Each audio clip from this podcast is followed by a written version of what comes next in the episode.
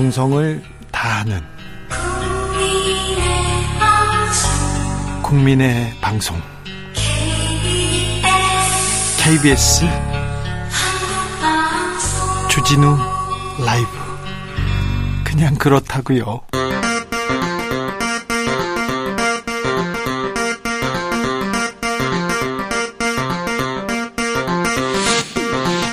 주진우 라이브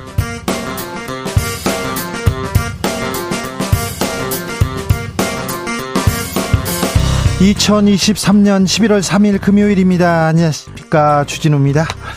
국민의힘 이뇨한 혁신이 오늘 두 번째 혁신안을 내놨는데요. 오늘은 국회의원 특권 내려놓기 중심으로 이루어졌습니다.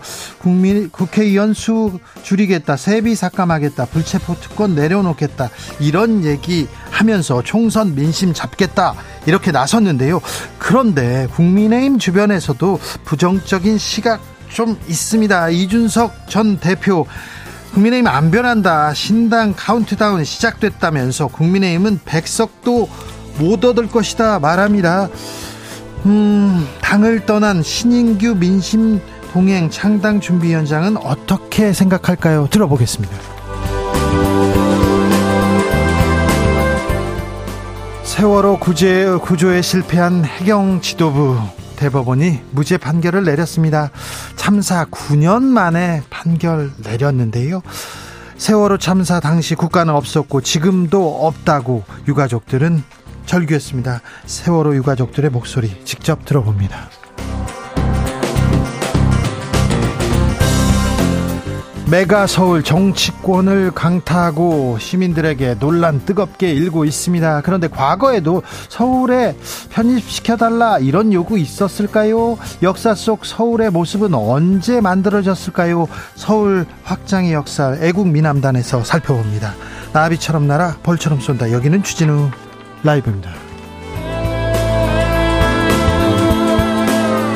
오늘도 자중자애 겸손하고 진정성 있게 여러분과 함께 하겠습니다.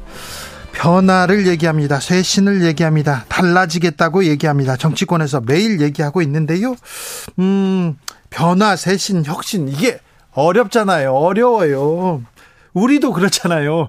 아, 조금 습관 하나 곧 바꾸는 게 그렇게 힘들어요. 저는 한 달 전에 아, 원래 계획을 잘 안 세웁니다. 결심도 잘 안 하는 한 달 전에 아, 운동을 해야 되겠어. 이렇게 생각했는데 그다음 어떤 운동을 하지 한 달 동안 고민하고 있어요. 참 말처럼 쉽 지 않은데 올해 두 달 남았습니다. 그러면요, 아, 여러분께서는 두 달 동안 뭘 바꾸실 수 있을 것 같아요. 내년에는 어떻게 달라질 것이다. 올해 어떻게 달라지겠다. 나는 어떻게 변화하겠다. 나는 어떻게 혁신하겠다. 이런 얘기, 이런 생각 있으면 알려주십시오. 같이 좀 따라해 보려고 합니다. 여러분의 결심을 듣고 정치권에서도 좀 변화하고 달라졌으면 좋겠습니다. 자, 변화 혁신. 나는 어떻게 이룩하겠다. 보내주십시오. 문자는 샵 9730 짧은 문자 50원 긴 문자는 100원 콩으로 보내시면 무료입니다.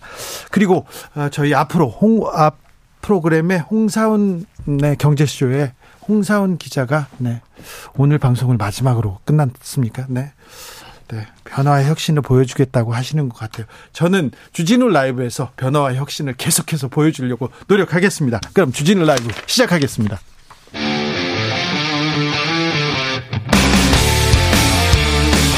탐사보도 외길 인생 20년. 주 기자가 제일 싫어하는 것은?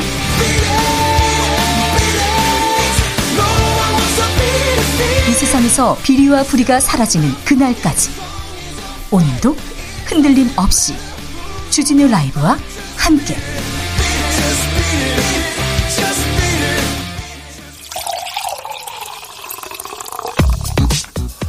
진짜 중요한 뉴스만 쭉 뽑아냈습니다. 주스.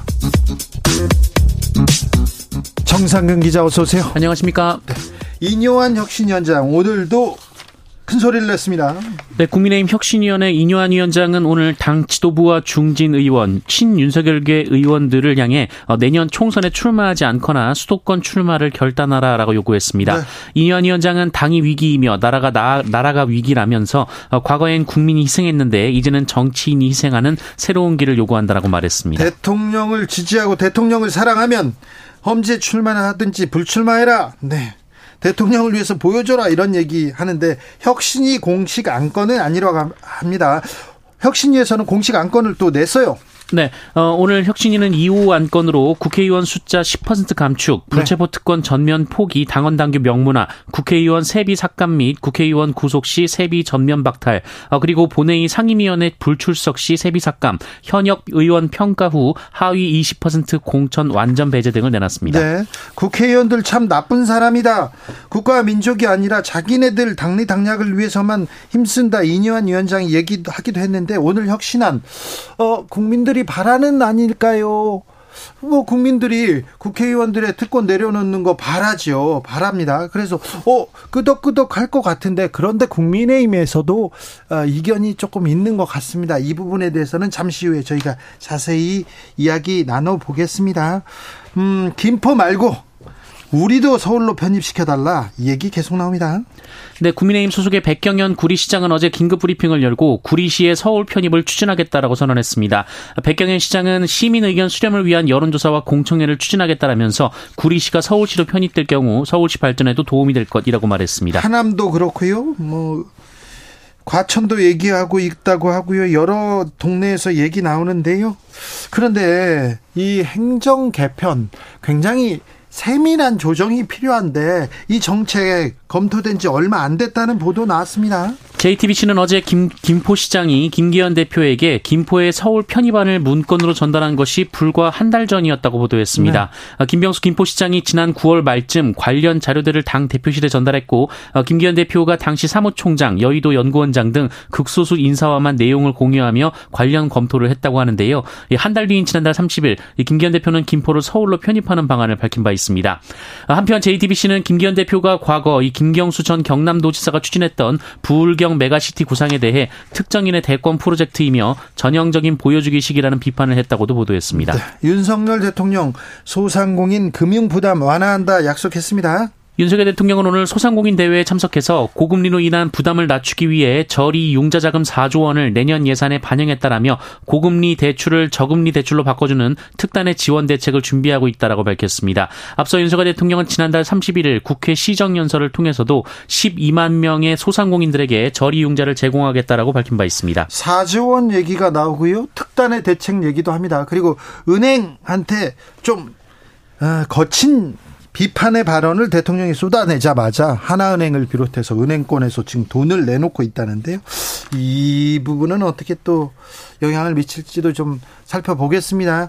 국민의힘에서는 R&D 예산 증액한다고 건의했습니다. 국민의힘은 오늘 내년도 예산안에서 대폭 삭감된 연구개발 예산 중 청년 연구원들의 처우 개선을 위한 예산을 증액해 줄 것을 정부에 요청했습니다. 국민의힘은 해당 예산을 국회 심사 과정에서 증액할 수 있도록 정부와 협의하겠다라고 밝혔습니다. 정부에서는 뭐라고 합니까? 어, 정부는 연구개발 예산 삭감을 두고 우려가 이어지는 가운데 이 추경호 경제부총리가 오늘 국회에 출석해서 어, 대한민국 발전 동력이 R&D에서 나온다는 것이 정부의 확고한 철학이라며 전문가와 학계의 의견을 들어 필요한 부분은 앞으로 대거 증액하겠다라고 밝혔습니다.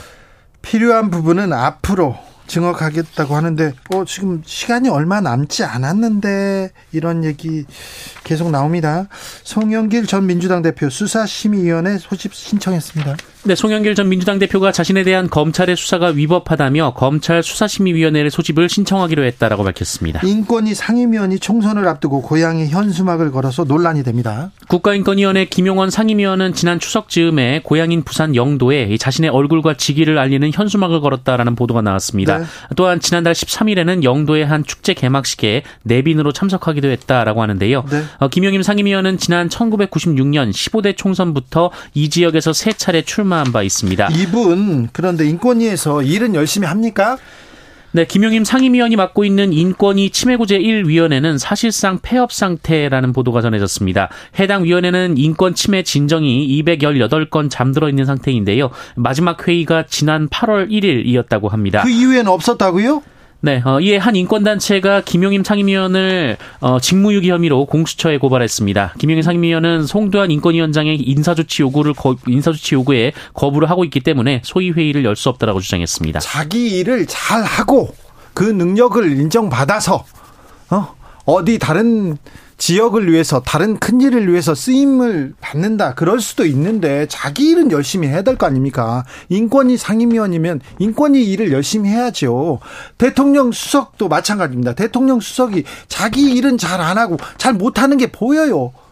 어, 이상한 설화 하나 일으키고 자기 일은 안 하고 자꾸 고향에 내려가서 인사하고 하, 참 조심하는 기색이라도 있어야 됩니다. 좀 염치라도 있어야 되는데 대통령실 뭐 하고 있습니까? 공직기강 비서관이 뭐 하고 있는지 이런 거 못하게 해야 될 거 아닙니까? 이게 도움이 안 돼요. 지금 대통령한테 욕먹이는 일이고 인권위도 마찬가지입니다. 다른 공무원들 욕먹이는 일입니다.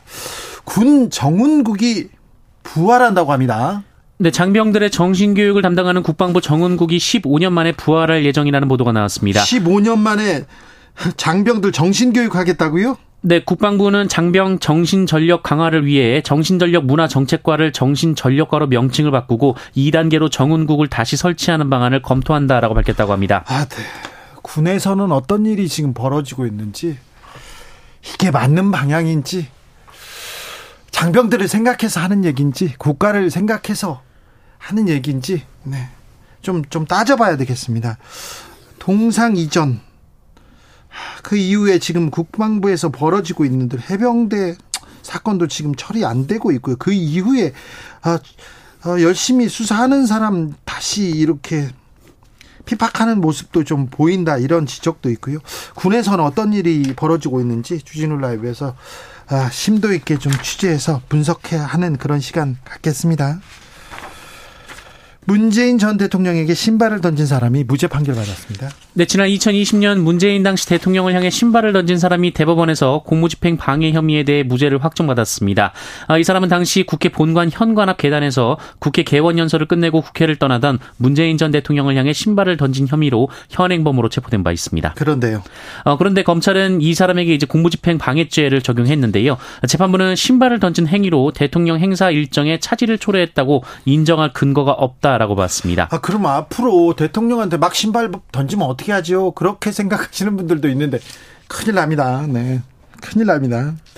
아, 이스라엘 군이 학교를 공격했습니다. AFP 통신은 유엔 팔레스타인 난민 구호 기구가 유엔이 운영하는 학교 네 곳이 최근 공습 피해를 입었다는 소식을 전해왔다고 보도했습니다.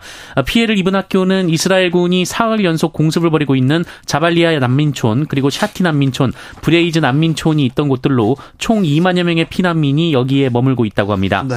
가자지구 보건부는 자발리아 난민촌 학교 인근에 대한 이스라엘의 공격으로 최소 27명이 사망하고 다수가 다쳤다라고 주장했습니다. 네. 브레이즈 난민촌에서도 공습으로 최소 최소 15명이 사망했다고 가자지구 내의 시민 구조대가 주장했습니다. 가자지구에 있던 한국인 일가족은 무사히 탈출했습니다. 네, 봉쇄된 가자지구에서 빠져나갈 수 있는 유일한 생명줄인 라파 통로가 열리면서 가자지구에 마지막으로 남아있던 한국 국적의 일가족 5명이 무사히 이집트로 대피했습니다. 40대 한국인 여성과 한국으로 귀화한 팔레스타인계 남편 어, 그리고 자녀 3명인데요. 어, 이들은 가자지구의 유일한 교민 가족입니다. 어, 이들은 가자지구에 대한 이스라엘의 공습이 시작된 이후 라파 통로가 있는 남부로 대피했으며 라파가 열리면서 다행히 빠져나왔습니다. 이들은 모두 건강한 상태로 외교부는 국경에 영사를 파견해 돕고 있다라고 밝혔습니다. 주스 정상근 기자 함께했습니다. 감사합니다. 고맙습니다. 두 달 남았습니다. 2023년 어떻게 보내실지, 어떻게 변화와 혁신하실지 물어봤습니다. 네. 어떤 분이 저한테 주 기자님, 임효진 님입니다. 요가랑 잘 어울려요. 얘기하는데, 아, 제가 요가를 사실 좀 생각해보고 한번 갔는데요. 네, 좀 부끄러워가지고요. 눈돌, 눈을 뜰 수가 없어가지고 눈만 감고 있다가 그냥 온 기억이 있습니다. 요가는 저하고는 안 될 것 같습니다. 2048님 매일 주진우 라이브를 들으면서 계단 오르기 운동하고 있습니다. 아 그분이시군요. 1시간 동안 8바퀴 25층까지 거의 매일 함께하고 있습니다. 아, 훌륭하세요. 2048님 따라가지고 저도 뭘, 뭘 좀 해야 되겠습니다. 저도 좀 금방 결심하겠습니다. 결심까지는 좀 시간이 걸릴 수도 있지만 한번 약속하면 꼭 지키도록 하겠습니다. 0147님, 부록이 유혹을 이겨내는 것이라고 스스로 체면을 겁니다. 그만큼 변하기 힘들더군요. 하반기 들어서는 했던 다짐 결국 다 지키지 못했습니다. 아직 두 달 남았습니다. 늦지 않았어요. 지금부터 시작하면 됩니다. 3094님, 만보 걷기 카페에 가입해서 2년 동안 매일 지키고 있습니다. 가끔 못 치우기도 하는데요. 아, 주 기자님, 오늘 제 쉬운 한 번째 생일입니다. 축하해 주세요. 아, 축하드립니다. 네. 축하합니다. 9305님, 저는 긴축 재정해야 하니까 연말까지 꼭 필요한 약속만 나가려고 합니다. 대신 못 읽은 책 다 읽을 겁니다. 아, 네, 좋습니다. 네, 책 읽고 긴축 재정하겠다. 네, 응원합니다. 김동희님 남은 두 달 동안 꼭 바꾸겠습니다.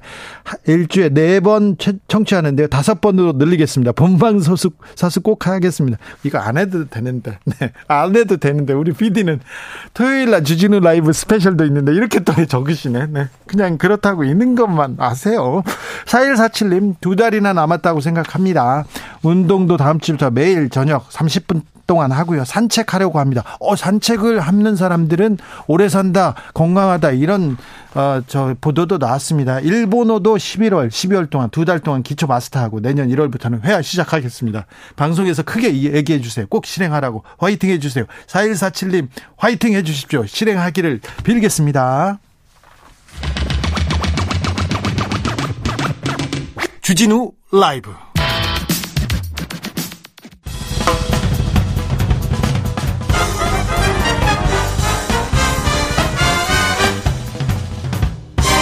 훅 인터뷰. 모두를 위한 모두를 향한 모두의 궁금증 훅 인터뷰. 세월호 참사 당시 국가는 구조하지 않았습니다. 해경은 선장과 선원들을 태우고는 떠나버렸습니다. 왜 구조하지 않았을까요? 구조에 실패한 혐의로 재판에 넘겨진 해경 지휘부. 대법원에서 무죄 판결을 내렸습니다. 참사가 참사 발생한 지 9년 만입니다. 이로써 세월호 침몰 구조 실패에 관한 형사 책임을 받은 사람은 단 한 명. 정부 측 관계자는 단 한 명, 말단 정장뿐입니다. 아, 이 재판 어떻게 보셨을까요? 음, 유가족들의 입장 들어봅니다. 4.16 세월호 참사 가족협의회 김종기 운영위원장, 안녕하세요. 네, 안녕하십니까. 네. 아버님 이번 판결 어떻게 보셨습니까? 어, 말도 안 되는 기대문 같은 판결이고요.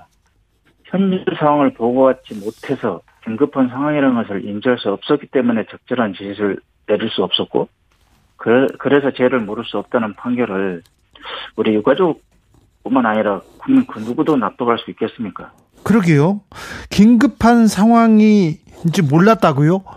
아, 전 국민이 지켜봤는데 아이들이 배 안에서 살려달라고 소리치고 있는데 그냥 떠났는데 초동 조치를 제대로 하지 않았는데 아무튼 업무상 과실치사 혐의로 기소된 김석균 전 해경청장, 최상환 전 해경차장 등 9명에 대해서는 아, 무죄 선고했습니다. 네. 음, 이로써 처벌을 받은 정부 측 관계자는 김경일 해경 1, 2, 3정 정장뿐입니다.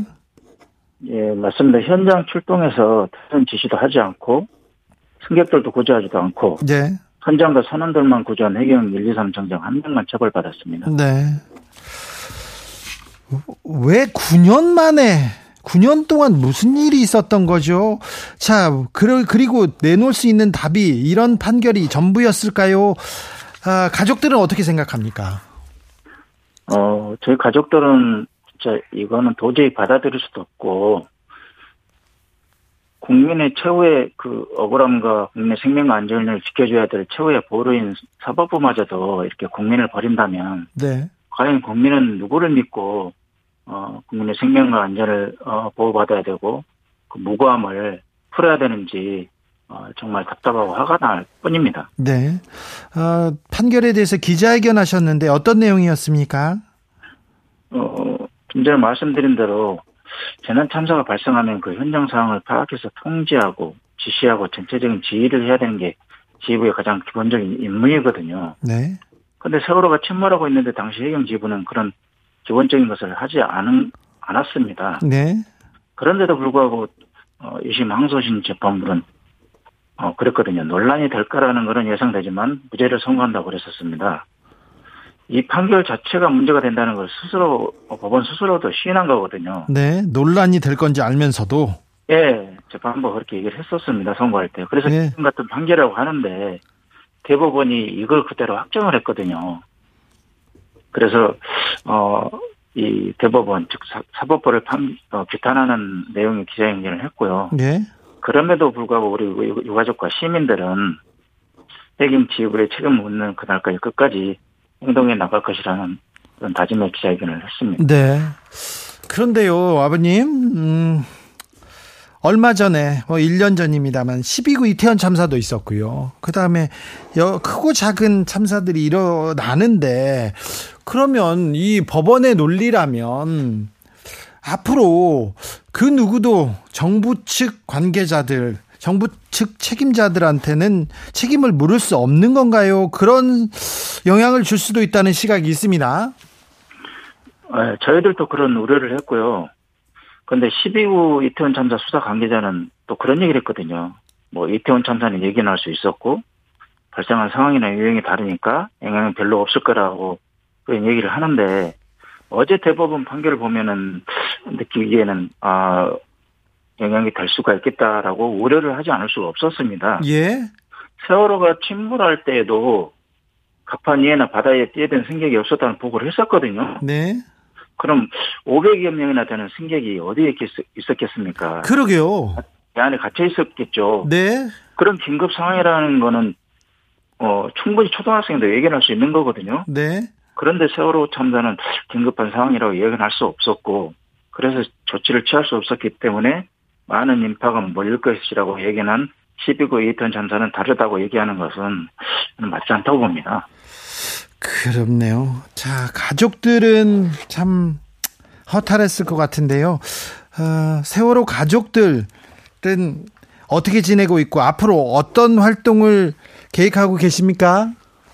어, 뭐 혹시나 했는데 역시나 했고요. 네. 일말의 희망을 부숴버리는 그런 사법부의 판단에 어, 좀 참담한 심정이지만 그럼에도 불구하고 물론 대법원 판결로 사건이 어, 무죄를 일단락됐지만 저희 유가족과 시민들은 그동안 수사나 조사 과정에서 밝히지 않은 또 밝혀질 수 없었던 새로운 증거를 찾아내는 활동을 할 거고요. 네. 반드시 책임을 물을 거고 네. 역사의 심판대에 세워서 국민의 처벌을 받게 만들 것입니다. 알겠습니다. 자, 아버님 마지막으로 정부에 하시고 싶은 말씀 한 말씀 하세요. 어, 무가족으로서 국가는 국민의 생명과 안전을 지키는 것을 그 어떤 정책보다 우선해서 실행해야 된다고 봅니다. 네. 그러기 위해서 공무원들은 권한을 가지고 맡은 바 임무를 수행하고 있고 특히 지휘라인에 있는 책임자들은 더 막강한 권한을 가지고 있습니다. 네. 그만큼 져야 할 책임은 더 크고 막중하다는 뜻이거든요. 그런데 그 책무를 소홀히 해서 국민이 억울하게 죽고 부상당했는데 국민의 생명과 안전 그리고 억울함을 풀어줘야 될 최후의 보른 사법부가 이런 지휘부의 무책임의 직무유기에 죄가 없다고 면접을 준다면 그 어떤 공무원, 공무원이 국민의 생명과 안전을 위해서 맡은 바 책무를 다하겠습니까? 현장 상황을 보고받지 못해서 그랬다고 하면 아무런 책임을 지지도 않아도 되고 죄가 없다고 생각하지 않겠습니까? 네. 그래서 4.16 세월호 참사나 12구 유태원 참사 그리고 7.15 오송 지하 참사 참사 같은 네. 재난 참사가 재발하지 않게 하는 첫 단계는 철저한 진상규명이고 말단 꼬리, 꼬리 자르기 식이 아닌 지휘 책임자들에게 반드시 책임을 묻는 것에부터 시작이라고 말하고 싶고요. 네. 참사 피해자나 유가족이 아닌 국가가 국가의 책무로서 네. 반드시 그런 것들을 해야 된다고 말하고 싶습니다. 네. 아버님, 저 이태원 참사 유가족들, 오송 참사 유가족들을 이렇게 만나게 되시잖아요. 네. 그럼 어떤 생각 드세요? 어, 일단은 제가 죄송하다는 생각이 먼저 듭니다. 왜 아버님이 죄송해요? 그러게요. 저희들이 세월호 참사로 국회 농성할 때도 대구 지하철 참사 그 가족께서 오셔가지고 죄송하다고 그랬거든요. 네. 그래서 저희들은 왜 죄송합니까? 라고 했을 때 그분이 저희들이 제대로 어, 이 바로잡지 못해서 어, 그래서 죄송합니다라고 했는데 저희들이 10년을 활동을 했음에도 불구하고 또 이런 어, 12구 유탄 참사나 오송 지하차도 참사가 일어나는 것을 보고 저희들 또한 똑같은 그런 생각을 하게 되더라고요. 아, 그래요? 그래서 국가가 잘못했다고 해야 되는데 네. 참사 피해자인 유가족이 잘못해야 된다고 하는 이런 그 네. 상황이 저는 어 진짜로 화가 나고요. 네. 국가가 제대로 바뀌어서 네. 어 안전한 사회를 만들어야 된다고 저는 그러니까요. 국가가 나서서 사과하고 잘못했다고 하고 다시는 이런 일이 있지 않도록 책임자 처벌하고 원인도 밝히고 안전한 사회를 위해서 나가겠다고 또 얘기해야 되는데 이걸 세월호 가족들이 얘기하고 있으니 이건 또 무슨 일인지 참 좀 안타까운 일이 계속되고 있습니다. 네. 네. 아무튼 힘내 주십시오. 네, 감사합니다. 건강하시고요, 아버님. 네, 수고하십시오. 4.16 세월호 참사 가족협의회 김종기 운영위원장이었습니다. 교통정보 알아보고 가겠습니다. 공인의 리포터.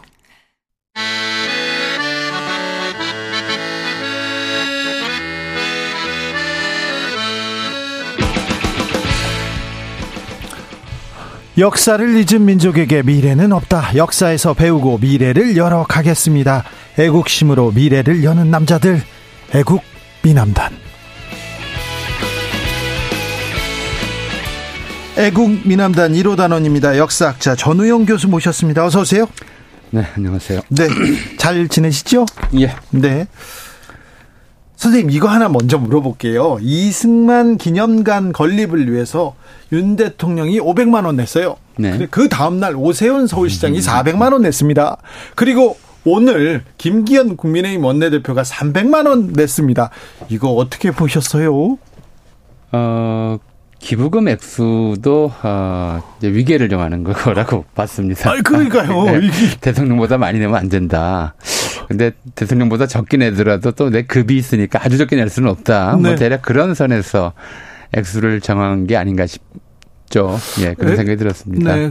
그 다음날 액수를 이렇게 탁탁 맞춰서 이거 옛날에 그랬던 거 아닌가 이런 생각도 들고요. 뭐 원래 이제 우리 뭐 등급을 정하는 문화가 이제 강하다 보니까 네.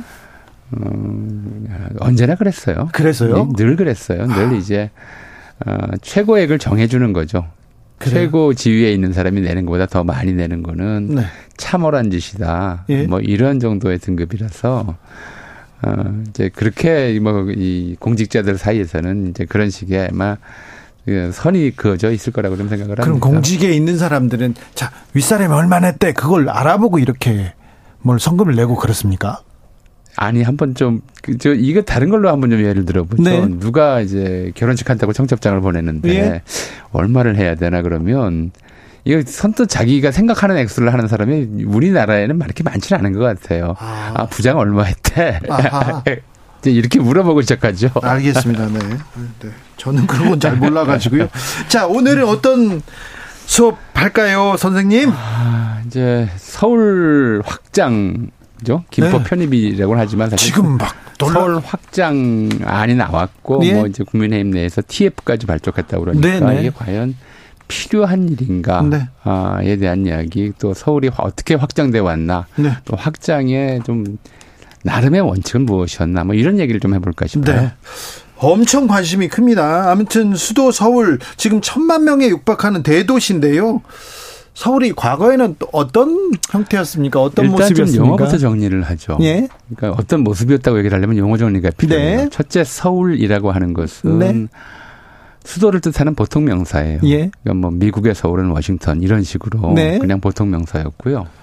그 다음에 한양이라고 하는 것은 지명이었어요. 아, 네. 진흥왕 때 한양군이 설치되는데 그 이후로 지명으로 정착해서 권역으로는 북한산 이남에서 한강 이북에 이르는 권역을 한양이라고 그랬어요. 예. 그리고 한성이라고 하는 것은 행정구역 명칭이었어요. 네. 조선시대 수도로 정하면서 원래는 수도가 아니라 그냥 한성부라고 하는 이제 일종의 도시 권역을 정해놓고 예. 거기를 수도로 삼은 거죠. 서울로 삼은 거죠. 그러니까 한성부의 권역은 어떻게 되냐면 한양 안에서 백악, 인왕, 목묘, 낙타. 지금은 치면 이제 낙산, 인왕산, 북악산, 그다음 남산. 요 능선을 잇는 선에 성을 쌓고 그 안을 한성부라고 했어요. 네. 여기가 이제 조선시대 서울의 모습이었고요. 다만 이제 이 한성부에서 하나의 도시가 유지되려면 옛날에는 중세는 이제 도시가 유지되기엔 몇 가지 공급 물자들이 있어야 했어요. 첫째로는 이제 시신을 묻을 묘지. 그래서 어 지난번에 이제 대통령실 용산으로 옮길 때 떠들썩했던 내용이 하나가 1905년 일본군이 거기다 일, 그 군사 기지를 만들면서 네. 묘지를 조사를 했는데 묘개수가 111만 7천 개가 있었다라고 네. 하는 것이 유명했었잖아요. 네. 묘지를 공급해 줘야 되고요. 예.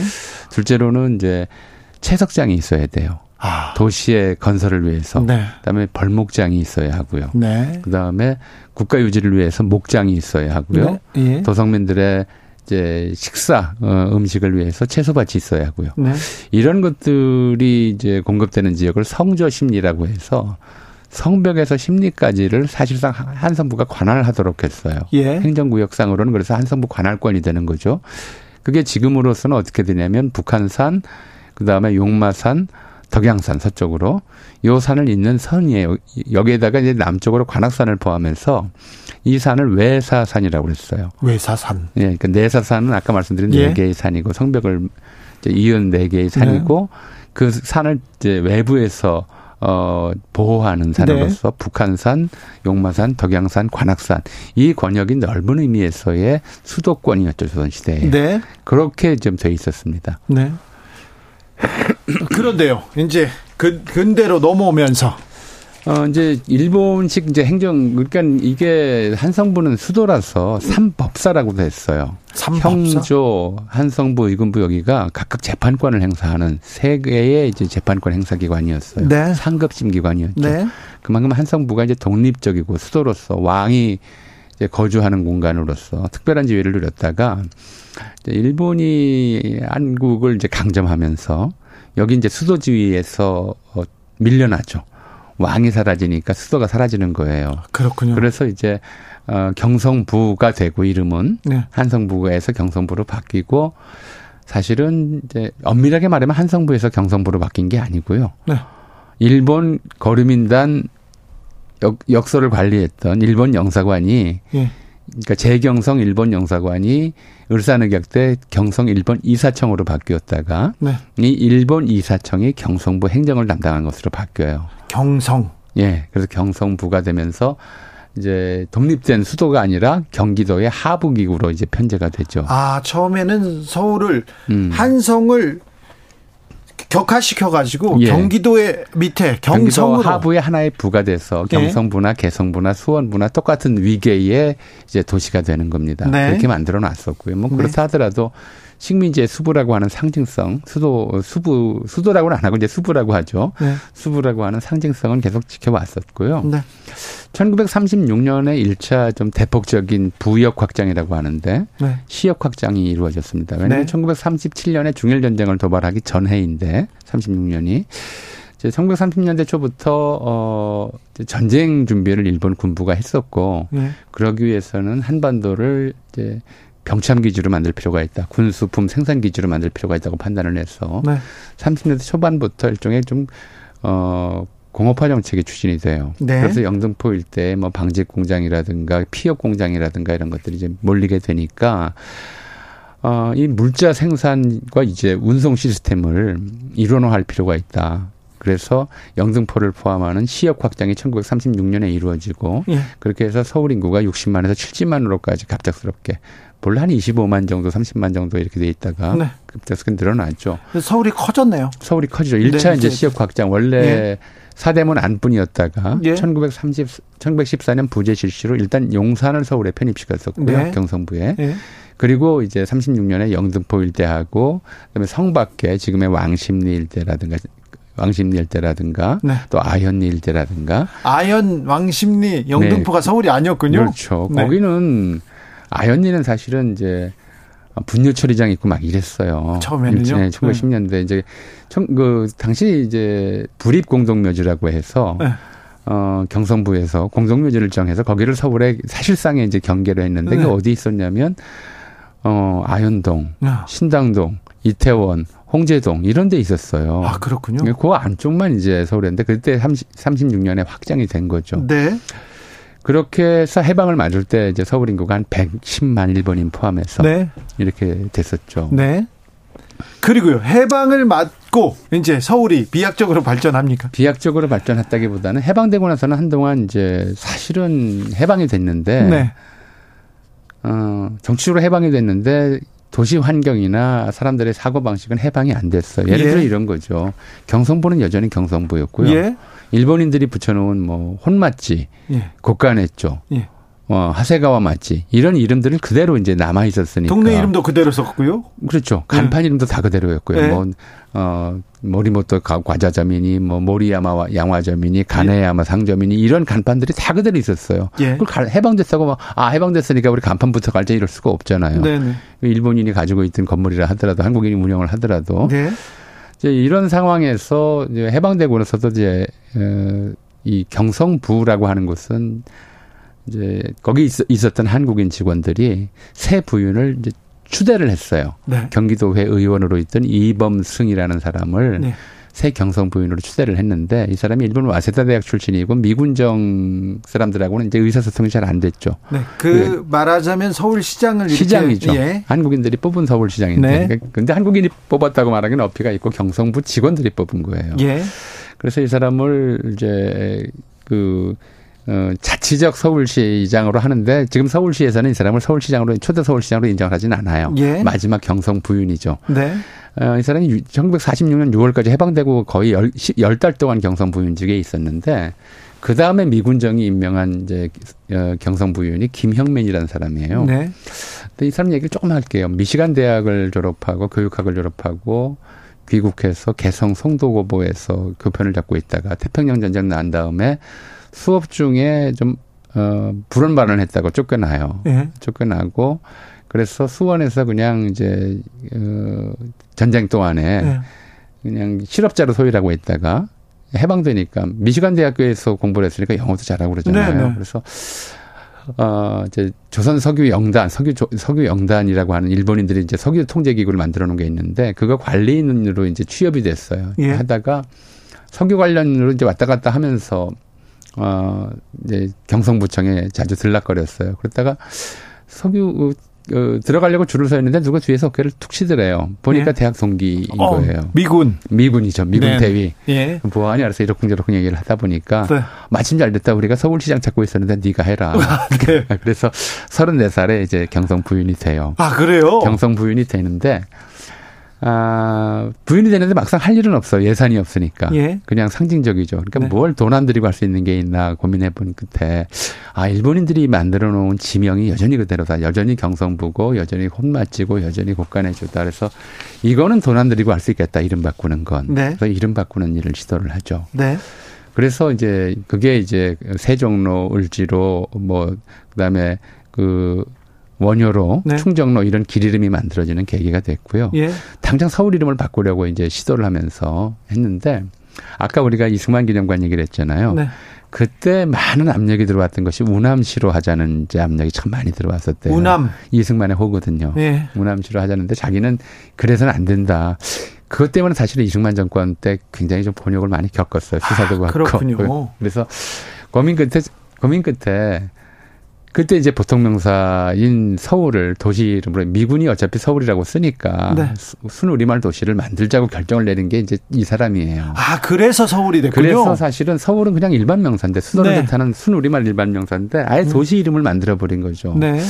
음, 뒤에 나온 김에 또 말씀드리자면 1955년에 그래서 이승만 대통령이 당시 이승만 대통령이 뭐라고 그러냐면 이거 한자로 쓸 수 없어 불편하다. 아. 그래서 도시 이름을 바꾸자라고 예. 했어요. 그래서 당시 서울시에서 이제 사람들 모아서 뭐, 어, 새 도시 이름 공모를 했는데 1등이 우남시가 역시 됐어요. 아, 네. 여론조사 했군요. 자, 여론조사 해봤어요. 그래서 우남시가 대면, 됐는데, 대면 조사를 네, 했군요. 네. 어쨌든 뭐 그렇게 해서 서울로 정하고 미군정하고 네. 교섭을 해서 1946년 8월 10일, 그러니까 해방 거의 1년 됐을 때, 그때 미군정에서 서울 Freedom 어, 서울 Special Freedom City라는 아. 이름을 붙여요. 네. 서울 특별 자유시 헌장. 네. 이게 정확한 명, 의미가 이제 번역하면 서울 특별 자유시인데 네.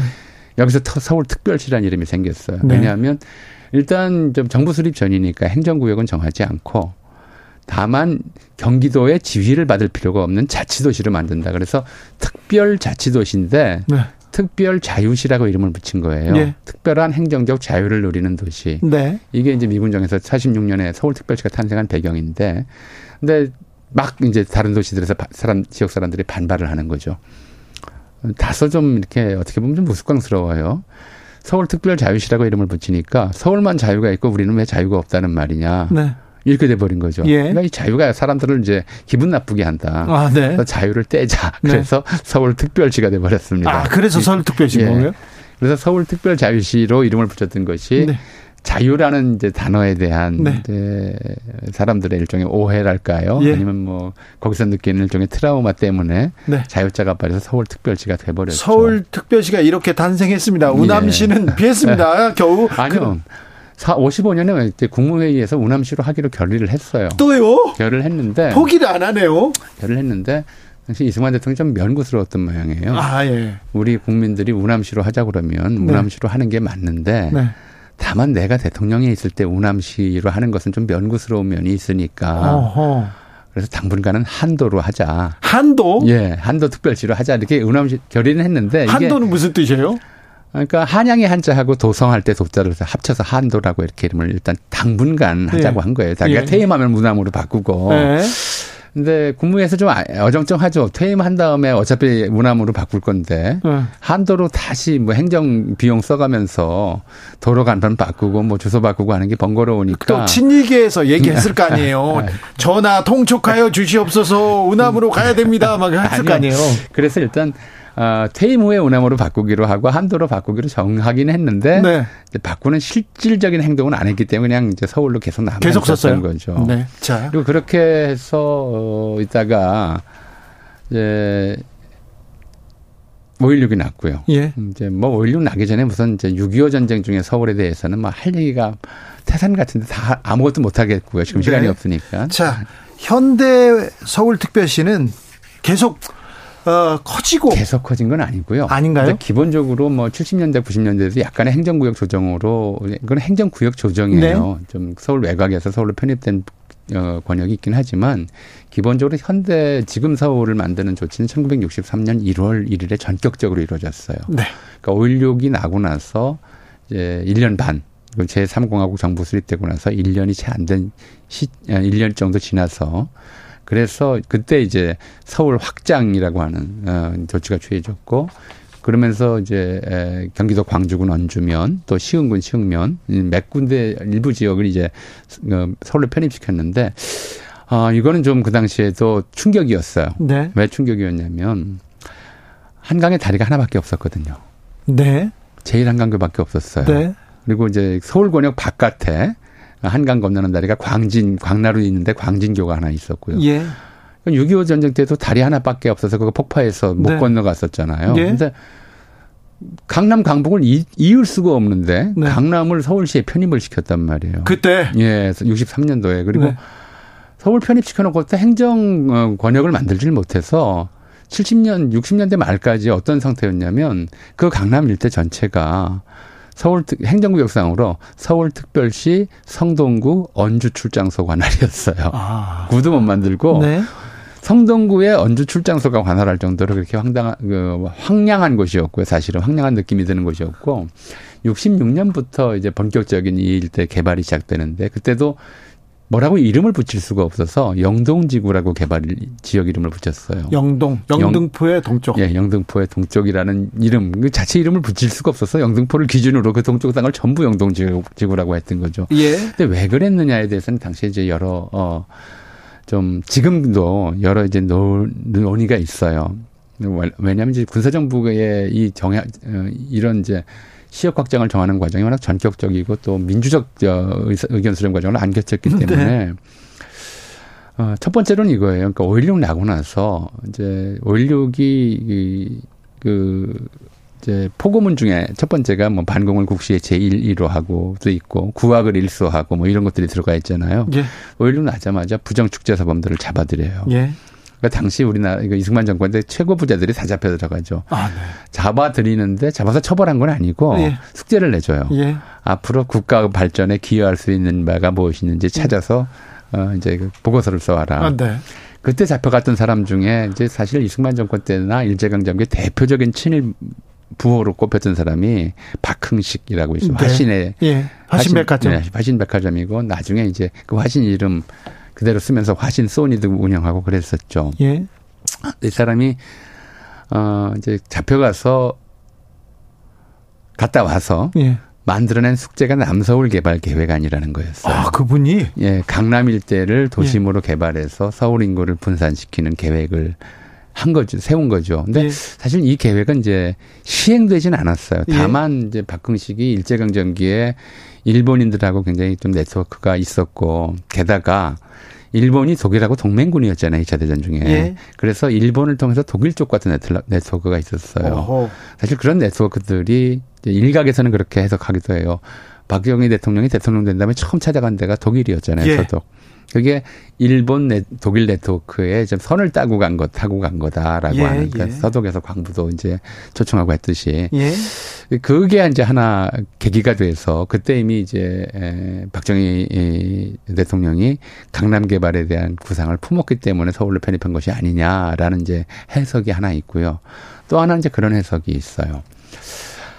아, 일제로부터 해방됨으로써 사실 우리는 이제 자유시장 경제라고 하는데 자유시장 경제를 채택한 나라 중에 국유 재산이 굉장히 많은 나라에 속했어요. 예. 일본인들이 가지고 있던 재산이 전부 적산이 되니까 우리 아, 국유 재산이 되잖아요. 네. 땅도 국유지가 굉장히 네. 많았고요.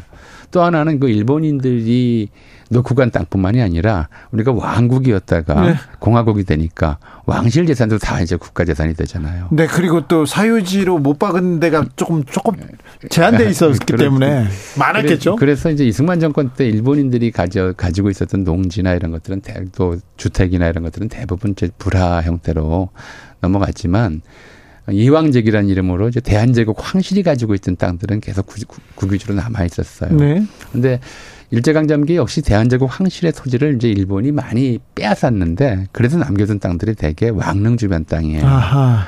그러니까 이제 홍릉, 동구릉, 서울릉, 서삼릉, 헌정릉, 선인릉 지금 우리가 이제 서울 주변에 굉장히 많아요. 강남에도 많아요. 많고요. 네. 그게 그게 이제 문화재청 땅이었었는데 5.16 나고 나서 이 왕릉, 왕실 소유였던 땅의 상당 부분이 군인들한테 불화가 돼요. 누구한테 줬죠? 주변 사람들한테 줬잖아요. 굉장히 헐값으로 불화가 네, 되거든요. 그때, 아, 네. 근데, 근데 그래, 이제 두 번째 해석이 그런 거예요. 그렇게 어. 불화됐는데 그 중에 일부는 이제 서울에 가까운 서울릉, 서삼릉 주변이나 뭐 동, 이런 쪽의 땅을 받고 일부는 저 강 건너에 있는 허니릉 주변이나 선, 선정릉 주변의 땅을 받으니까 네. 불만이 나온다. 아, 강북 땅 주변, 조, 뭐지, 힘센 사람한테 강북 땅 주고 힘없는 사람한테 강남 땅 줬군요. 그래서 좀 전격적으로, 네. 어, 그럼 너도 서울 해라 해서 네. 서울로 이제 이름만 서울로 넣어줬다 이런 이야기도 있어요. 아, 그렇군요. 그러니까 뭐 어느 게 맞는 건 잘 모르겠죠. 정확하게 네. 지금 그 당시 기록들이 없으니까 아직 안, 공개도 안 된 부분들이 있고 해서 알 수가 없죠. 근데 어쨌든 그래서 63년 1월에 서울로 편입해 놓고도 60년대 말까지는 아예 손을 안 댔던 거죠. 네. 제2 한강교 두 번째 한강 다리가 66년도에 착공이 돼요. 네. 그게 양화대교죠 지금의 예. 제2 한강교를 불렸고 제3 한강교는 70년에 준공이 되고요. 그 한남대교고요. 네. 그러니까 70년까지 이제 겨우 한강에 다리가 세 개 놓인 거니까 강남을 서울로 편입한다고 하는 것이 말로만 서울이었지 안 됐던 거죠. 예. 그래서 그런 어쨌든 그렇게 하면서 강남 개발이 이제 진행이 되었고 70년대 이제 본격적으로 60년대 말부터 70년대에 걸려서 본격적인 강남 개발이 진행되었고 이게 한국 현대사상 최대의 개발 사업인데 아 문제는 네. 이게 백서한 건 안 남아 있어요. 아 그래요? 예, 우리가 대규모 개발 사업을 하면서 백서를 남긴 첫 번째 사업이 목동 개발 사업이에요. 네. 그러니까 이거는 돈이 어떻게 마련돼서 어떻게 쓰였고 어떤 식으로 이제 토지를 조달했고 어떤 식의 개발했는지가 전혀 구체적으로 알 수 없는. 그러니까 단군일의 최대의 개발 사업이고 정말 현대 한국의 모든 욕망이 집중된 곳을 만들어낸 그런 사업이었는데. 네. 어, 엄밀하게 조사할 수가 없는 그런 일이 돼버렸죠. 그런데 선생님, 과천도 그렇고 광명도 그렇고 서울로 편입시켜 주세요. 이런 얘기는 좀 있었습니다만 바로 들어갔던 기억이 있습니다. 어, 2002년, 3년인가요? 왜 저 행정수도 이전 문제 때문에 헌법재판소에서 네. 서울을 서울을 이제 그 행정수도 이전을 그 용납할 수 없다고 판결하면서 관습 헌법상의 수도라는 말을 했어요. 네. 그럼 관습 헌법상의 수도가 과연 권역이 어디냐? 네. 헌법재판소한테는 좀 물어볼 일일 것 같아요. 그렇게요. 지금 아까 말씀드렸듯이 관습적으로 한국인들이 생각해온 서울의 권역은 북한산, 용마산, 관악산, 덕양산 안쪽이에요. 네. 여기를 벗어나는 지역은 서울이 아니다. 남태령 넘어 과천은 서울이 아니다라고 하는 것이 오래된 관습이기 때문에 네. 그래서 이제 들어갔던 거거든요. 그러니까 지금 이건 단순한 서울 확장 계획이 아니라 네. 우리가 관습상으로 인정해 인식해 왔던 서울이라는 권역을 해체하는 것이라서 예. 이 문제는 좀 정말 좀 전면적인 토론이 필요한 좀 대목이라고 생각합니다. 2004년에 헌법재판소에서 신행정수도법 위원이라고 결정했던 그 기억도 새록새록합니다. 전우영 선생님 감사합니다. 네, 감사합니다.